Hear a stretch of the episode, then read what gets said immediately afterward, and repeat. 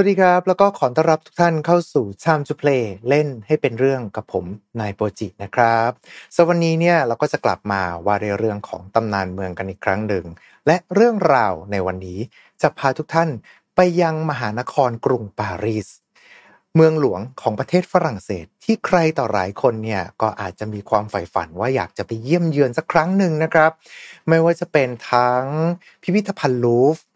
มหาวิหารนอเทรอดาม พระราชวังแวร์ซายหรือว่า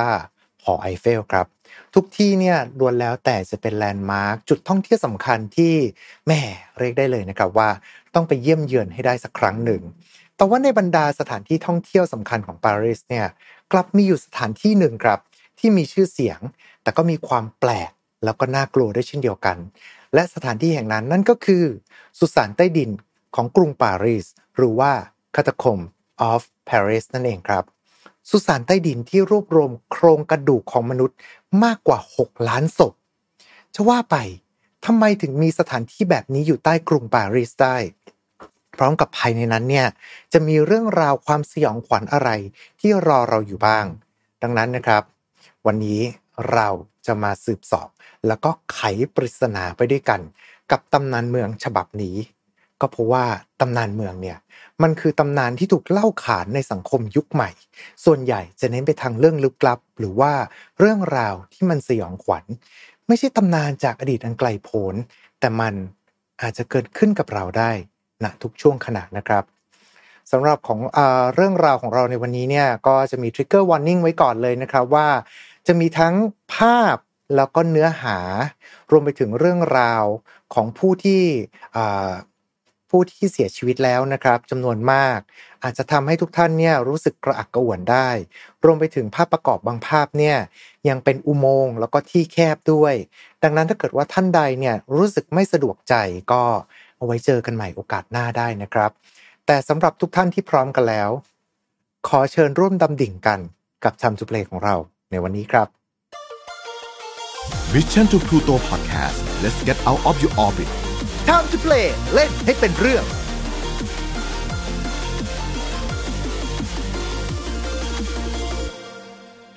สุสานใต้ดินกรุงปารีสหรือว่า Catacomb of Paris นั่นนะครับ เป็นโครงข่ายอุโมงค์ใต้ดิน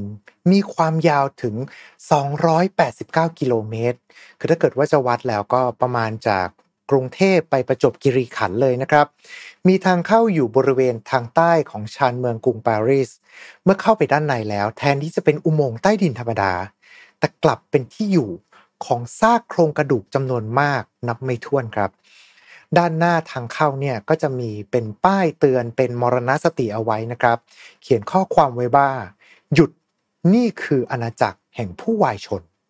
เมื่อเข้าไปด้านใน ก็จะพบกับซากโครงกระดูก แล้วก็หัวกะโหลกที่ถูกจัดวางเอาไว้ ประดับกับเสา แล้วก็โครงสร้างต่างๆ รวมไปถึงกำแพงโดยรอบเนี่ย ตรงบริเวณทางเดินก็จะเป็นกองของโครงกระดูก แล้วก็หัวกะโหลกที่จัดเอาวางเอาไว้อย่างเป็นระเบียบครับเมื่อเดินเข้าไปลึกขึ้นเรื่อยๆเรื่อยๆในสุสานแห่งนี้ นอกจากซากโครงกระดูกที่ประดับเอาไว้แล้ว ก็ยังมีแท่นบูชา แล้วก็งานประติมากรรมเพื่อระลึกถึงผู้ตายไว้ภายในครับ อากาศที่หนาวเหน็บ อุณหภูมิเฉลี่ยของสุสานเนี่ยตลอดทั้งปีอยู่ที่ประมาณ 14 องศาเท่านั้นนะครับ แม้ว่าจะเป็นช่วงฤดูร้อนก็ตาม รวมไปถึงบรรยากาศที่มันวังเวงแล้วก็น่าสยดสยองครับ แต่ในอีกมุมหนึ่งเนี่ย บรรดาโครงกระดูกแล้วก็หัวกะโหลกเหล่านั้น ก็ดูเหมือนกับงานศิลปะที่ถูกสร้างสรรค์อย่างปราณีต โดยใช้ร่างของผู้ที่เสียชีวิตมาเป็นองค์ประกอบ ในการแสดงงานศิลป์นั้น กลายมาเป็นโครงข่ายเขาวงกดใต้ดินที่ชวนสยอง แต่ก็น่าหลงไหลไปพร้อมๆกันนะครับ พื้นที่ที่จัดให้นักท่องเที่ยวเข้าไปเยี่ยมชมได้นั้นเนี่ยมีเพียงแค่ไม่กี่กิโลเท่านั้นครับ เพราะว่าอุโมงค์ใต้ดินที่มีอายุมากกว่าร้อยร้อยปีเนี่ยมีโครงสร้างที่ไม่แข็งแรง อาจจะมีการถล่มมาเมื่อไหร่ก็ได้ บันได 131 ขั้น เพื่อลงสู่โลกแห่งคนตาย ในสุสานใต้ดินแห่งนี้ และ 112 ขั้น เพื่อพากลับสู่ดินแดนแห่งคนเป็นครับ แม้ว่าพื้นที่เนี่ยจะเปิดให้เข้าได้อย่างถูกกฎหมายมีจำกัดนะครับ แต่ก็ยังมีผู้คนมากมายครับ ที่ลักลอบเข้าไปในสำรวจอุโมงค์แห่งนี้นะครับ ผ่านเครือข่ายอุโมงค์ที่ซับซ้อนใต้กรุงปารีสบางเนี่ยก็อาจจะเข้าไปเพื่อท้าทายสนองความตื่นเต้น บางคนเนี่ยก็เป็นกลุ่มคนไร้บ้านที่อาศัยในอุโมงค์แห่งนี้ครับ หรือบางคนเนี่ยอาจจะใช้เป็นพื้นที่ สำหรับก่อการอะไรสักอย่างหนึ่งในโลกใต้ดิน ที่ไม่มีใครเนี่ยมาจับจ้องมองเขา ความลี้ลับแล้วก็ความน่าเย้ายวนใจเนี่ยแหละครับทำให้ทุกคนที่ได้รับรู้เรื่องราวเนี่ยมีคนเข้าไปในพื้นที่ต้องห้าม เพื่อทำอะไรสักอย่างหนึ่ง โดยมีรายงานว่ามีการค้นพบกับสัญลักษณ์แปลกๆที่ไม่ใช่ของที่เคยมีอยู่ก่อนหน้าอยู่บ่อยครั้งนะครับ รวมไปถึงซากโครงกระดูกที่ผิดปกติ ที่ดูมันใหม่ เกินกว่าจะเป็นโครงกระดูกที่มีอายุมากกว่าร้อยปีแล้ว แปลว่าก็มีหลายคนอยู่เหมือนกันนะครับ ที่เข้าไปติดอยู่ในเขาวงกฏแห่งนี้ แล้วก็หาทางออกมาไม่ได้รวมไปถึงบางครั้งครับ ก็พบกับร่างไร้วิญญาณ ของคนที่ถูกรายงานว่าเป็นผู้สูญหาย โดยพวกเขาเหล่านั้นเนี่ยอาจจะลักลอบเข้ามาในเขาวงกฏแห่งนี้ แล้วก็ไม่สามารถหาทางออกก็เป็นไปได้นะครับ มีผู้คนมากมายเลยนะครับว่า เนี่ยเมื่อเขาเข้าไปในสุสานใต้ดินของกรุงปารีส จะมีความรู้สึกแปลกๆครับ ความรู้สึกเหมือนกับถูกจับจ้องอยู่ตลอดเวลา จากอะไรสักอย่างที่เขามองไม่เห็น หรือว่ามีอาการที่ขนลุกโดยไม่ทราบสาเหตุ หรือว่ารู้สึกเหมือนกับอะไรสักอย่างหนึ่งเนี่ยกำลังกระตกเสื้อผ้าเขาอยู่ตลอดเวลา ไปจนถึงการรู้สึกได้ถึงพลังงานบางอย่าง ที่กำลังสัมผัสพวกเขาอยู่ มีรายงานบอกมาด้วยเหมือนกันครับว่า บางครั้งเนี่ยก็มีเสียงลอดดังมาจากบริเวณที่ไม่มีคนอยู่ด้วย จึงทำให้พื้นที่แห่งนี้เนี่ยกลายมาเป็นพื้นที่ที่มีความเฮี้ยนอยู่พอตัวเลยละครับ แต่ว่าสถานที่แห่งนี้เนี่ยเกิดขึ้นมาได้ยังไงทำไมจู่ๆถึงได้นำศพจำนวน 6 ล้านคนเนี่ยมาฝังไว้ณที่แห่งนี้ เดี๋ยวเราจะมาทำการถอดรหัสกันนะครับ ก่อนอื่นเลยเนี่ยเริ่มต้นต้องเข้าใจกับภูมิศาสตร์ของกรุงปารีสก่อนนะครับ ตั้งแต่โบราณกาลแล้วเนี่ยย้อนไปตั้งแต่สมัยยุคโรมันศตวรรษที่ 4 นู่นเลยล่ะครับ บริเวณที่กลายมาเป็นเมืองปารีสในปัจจุบันเนี่ยมันจะเป็นเหมืองหินปูนขนาดใหญ่ครับ ซึ่งใช้ในการก่อสร้างบ้านเรือน แล้วก็สถาปัตยกรรมต่างๆ ถือได้เลยนะครับว่ามีความสำคัญในช่วงต้นของอารยธรรมของมนุษย์ จนกระทั่งมีการสัมปทานขุดเป็นเหมืองหินปูนใช้กันอย่างแพร่หลาย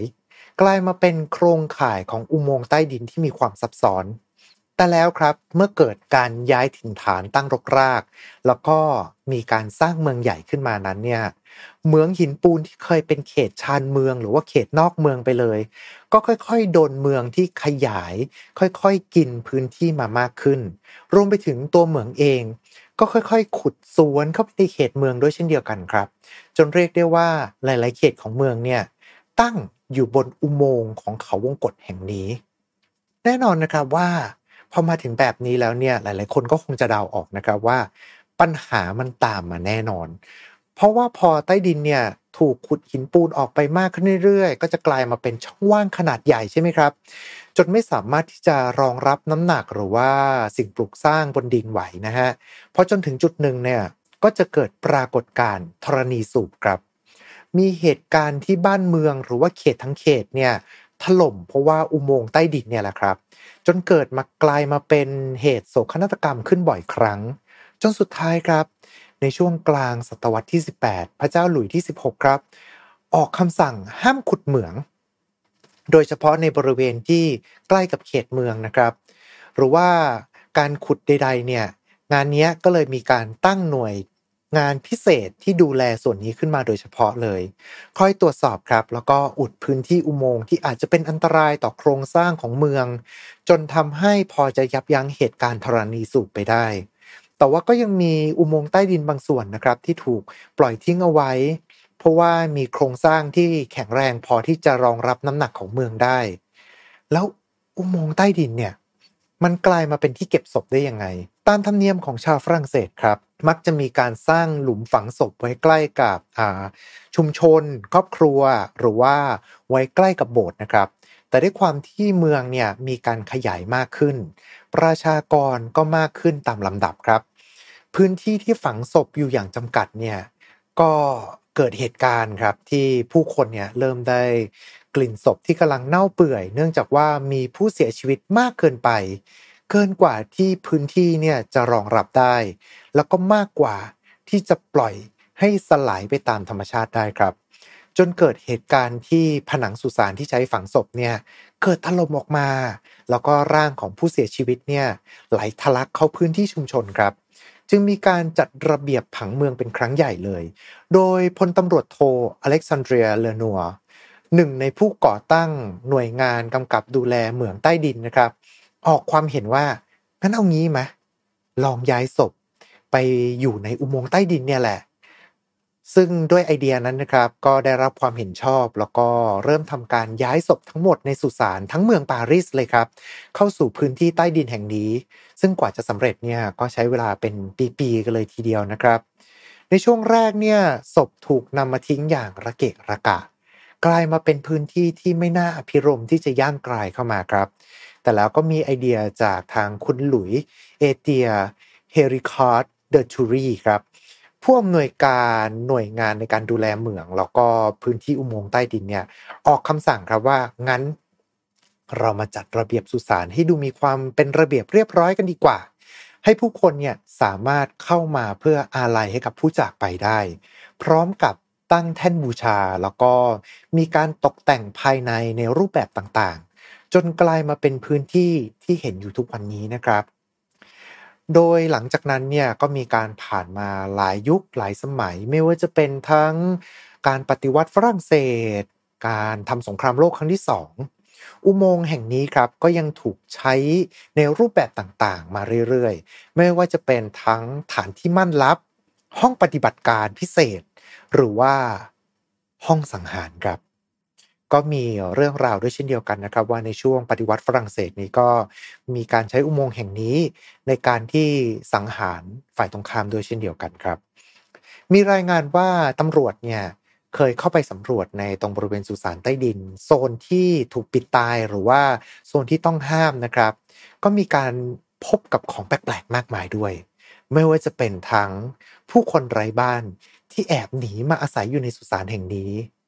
มีทั้งบ่อนการพนันครับ กลายเป็นบ่อนใต้ดินที่แท้จริงเลยนะฮะเนี่ย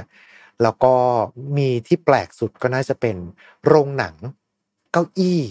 แล้วก็เครื่องฉายหนังครับพูดง่ายคือเหมือนไปเปิดโรงหนัง ในสุสานใต้ดิน ก็ดูแปลกๆดีนะฮะแล้วก็สุดท้ายคือผับบาร์แล้วก็พวกเครื่องดื่มต่างๆครับ กลายมาเป็นบาร์ลับที่แท้ทรูนะฮะ ปัจจุบันเนี้ยเราก็ยังสามารถที่จะตามหาคลิปบน YouTube ได้นะครับ ที่จะมีผู้คนมากมายเนี่ยที่อัปโหลดคลิปบรรยากาศภายในสุสานแห่งนี้ ทั้งเขตนักท่องเที่ยว แล้วก็เขตต้องห้ามครับ แต่แล้วก็จะมีเรื่องราวลึกลับที่หาสาเหตุไม่ได้อยู่ โดยเรื่องราวนี้ครับเป็นวิดีโอแนว lost tape หรือว่าพวก lost uh, found footage ประมาณนี้นะครับ เป็นภาพจากเหตุการณ์จริงที่ถูกบันทึกเอาไว้ ก่อนที่จะมีผู้คนเนี่ยมาค้นพบในภายหลัง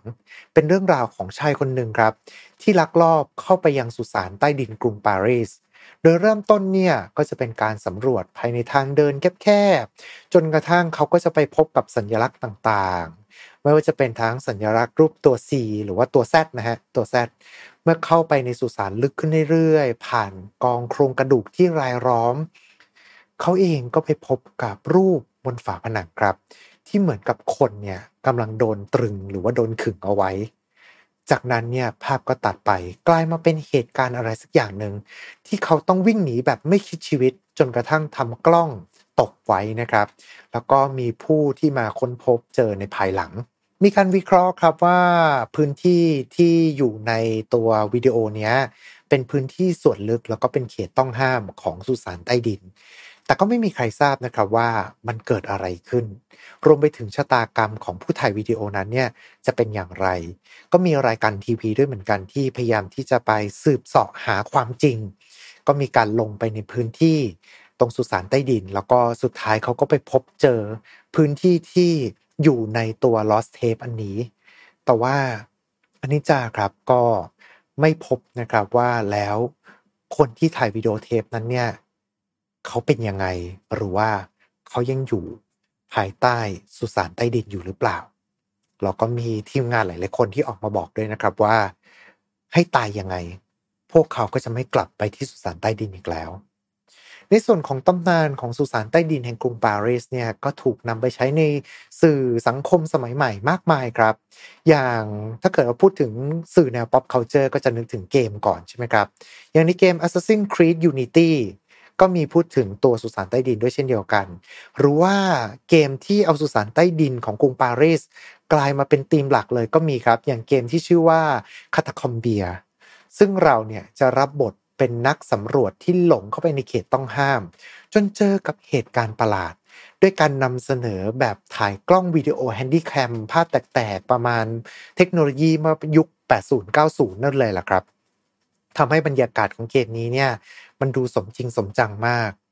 หรือว่าถ้าพูดถึงหนังแล้วเนี่ยก็จะมีพูดถึงอ่าก็จะมีหนังเด่นๆ ที่หยิบยกมาใช้ด้วยนะครับ อย่างเรื่อง As Above So Below ในปี 2014 ครับ หนังแนว found footage เช่นเดียวกันนะครับของกลุ่มคนที่ลักลอบเข้าไปในเขตต้องห้าม จนเจอเหตุการณ์ประหลาดที่ค่อยๆ ฆ่าชีวิตของนักสำรวจแต่ละคนครับ อันนี้ยังไม่ได้ไปดูนะฮะถ้าเกิดใครดูมาแล้วก็พิมพ์ความรู้สึกคอมเมนต์มาด้านล่างนี้ได้เลยนะครับมาถึงตรงนี้แล้วนะครับ เราก็จะกลับมาว่าด้วยเรื่องของสุสานใต้ดินที่กลายมาเป็นสถานที่ท่องเที่ยวครับ ในเมื่อมันมีตำนานมันมีเรื่องราว มันก็ย่อมสามารถที่จะเอาไปทำเงินได้นะฮะปัจจุบันนี้สุสานใต้ดินแห่งกรุงปารีสกลายมาเป็นสถานที่ท่องเที่ยวที่เรียกได้ว่า ถ้าเกิดว่าคุณไปที่ฝรั่งเศสเนี่ย แทบจะเป็นหนึ่งในที่ที่ต้องมาให้ได้เลยนะครับ โดยเราเนี่ยสามารถที่จะเข้าไปในสุสานได้ โดยจะเป็นการนำเที่ยวในสุสานใต้ดินแห่งนี้อย่างถูกกฎหมายครับ ราคาตั๋วอยู่ที่ 29 ฟรังสำหรับผู้ใหญ่นะฮะหรือประมาณ 1,000 บาทแต่ถ้าเกิดว่าจะจองแบบออนไลน์เนี่ยก็ต้องล่วงหน้าอย่างน้อย 1 อาทิตย์นะครับ ถ้าเกิดว่าใครที่มีแพลนจะไปปารีสก็สามารถที่จะพิมพ์คอมเมนต์เข้ามาบอกกันได้นะครับว่า จะลองไปที่นี่หรือเปล่า หรือถ้าเกิดว่าใครที่เคยเที่ยวมาแล้วเนี่ย ก็พิมพ์คอมเมนต์บอกเล่าประสบการณ์ได้นะครับว่า คุณรู้สึกถึงอะไรแปลกๆ ที่กำลังจ้องมองคุณอยู่ หรือว่าพลังงานบางอย่าง ที่สัมผัสคุณอยู่หรือเปล่า จากพื้นที่แห่งนี้นะครับผม และนี่ก็คือเรื่องราวของสุสานใต้ดิน แห่งกรุงปารีสเอาละครับ ผมยังไงก็ตามก็ต้องกราบขอบพระคุณทุกๆทท่านเลยนะครับ ที่เข้ามารับชมหรือว่ารับฟังกันนะครับ เช่นเดิมครับ อาจจะเป็นการไม่รบกวนเกินไป ถ้าอาจจะให้ช่วยกันกดไลค์กดแชร์ กด subscribe นะครับ เพื่อจะได้ไม่พลาดพอดแคสต์ดีๆ จากพวกเราชาวพลูโตครับผมแล้วก็ตามถ้าเกิดว่าใครอยากให้เล่าเรื่องราวใด ๆ เนี่ยพิมพ์คอมเมนต์กันเข้ามาได้เลยนะครับ สัญญาครับว่า จะเข้าไปอ่านทุกๆคอมเมนต์เลยนะครับผม ยังไงก็ตาม วันนี้ขอบคุณทุกท่าน เราไว้เจอกันใหม่โอกาสหน้า สวัสดีครับ Mission to Pluto Podcast let's get out of your orbit Time to play เล่นให้เป็นเรื่อง